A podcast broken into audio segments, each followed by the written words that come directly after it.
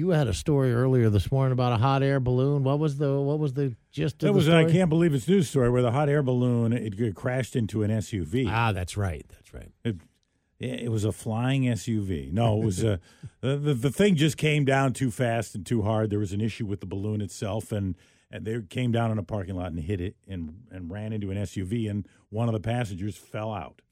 Well, Richard can relate, and this Richard has had some pretty uh, uh, you know amazing experiences in his life. This is the Richard that's weighed in on going to Woodstock with us.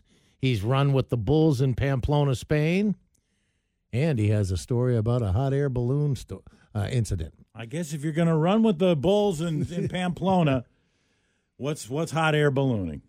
He writes Brad and John at KISM.com. My wife and I and a friend uh, were persuaded to take a hot air balloon flight in San Diego. And we had a scary incident. The balloon, which was calmly moving along, hit a wind shear that caused us to quickly descend and drag along the ground. We had to grab the pilot's pants so we wouldn't lose him. I don't know what that means, but he, maybe he jumped out to try and mess with something and they had to They had to you know, because if the thing goes ba- if the thing goes back up and you don't have a pilot, then what are you going to do? Oh, so I guess they had to not lose the pilot. People were screaming. The pilot said, "Do not leave the basket because we'll ascend and hit the live electric wires above us." So they needed as much weight in the basket or the gondola as possible. There were seven of us in the basket, including an autistic teenager. It was quite memorable. Holy mackerel! So, so if any one of them had jumped out just to save their own lives, the rest of them would have that the loss of that weight might have led to the thing going up and You might- hitting the wires. You might be able to interpret Oh. it that way. Yes, wow. I would think. Yeah. And I, it was a little. I've only been in one once for my twenty first birthday. I went on a hot air balloon, and it is a little freaky when the you know they start doing the blast and and it starts lifting off the ground and that Right. that first 30 40 50 feet you're like whoa whoa whoa whoa whoa okay this thing's going up and then once you kind of clear the trees and you're floating along yeah, this is pretty nice and every once in a while that will kind of unnerve you a little bit but after a se- after a minute, you start floating along. You're like, "This is cool," and and then I'm like, "Okay, how are we getting down and everything?" He said, "Yeah, we're, we're just gonna let the stuff out and and and in landing, if I remember right, because it was uh, 30 years ago."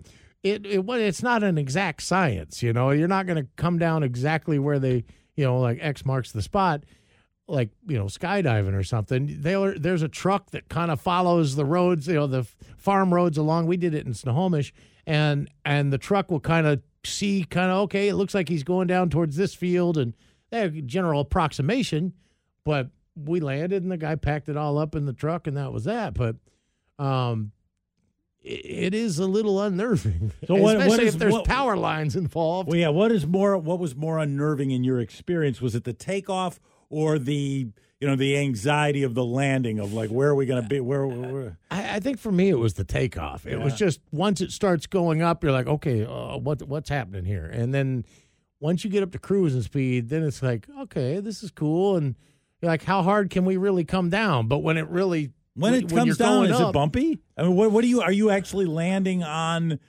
The, well, the basket's got to be touching ground, right? Or Yeah, is it? Uh, well, or is I- somebody well, pulling? Yeah, they get the ropes. ropes. They have Okay. ropes, So and it's they, like the you- blimp. You, Okay. yeah, you get to a certain point off the ground, and people can grab the ropes and tie That's them to the truck or something, and bring you down that way.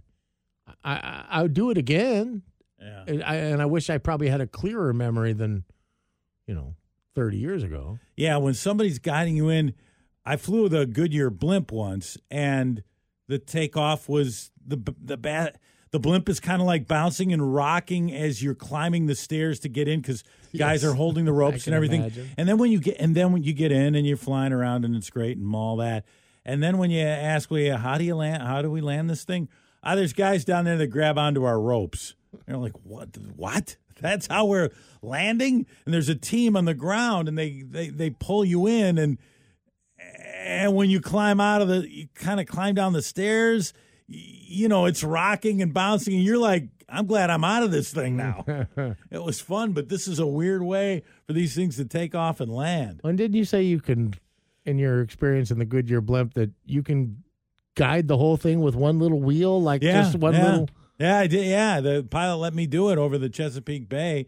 It it wasn't that difficult. It's but it's like I suppose it's like a lot of flying. It's a lot of uh, a lot of airplane flying. It, the trick is in the takeoff and the landing. Once you're up there, eh, generally it's Floating okay. right yeah, along. yeah.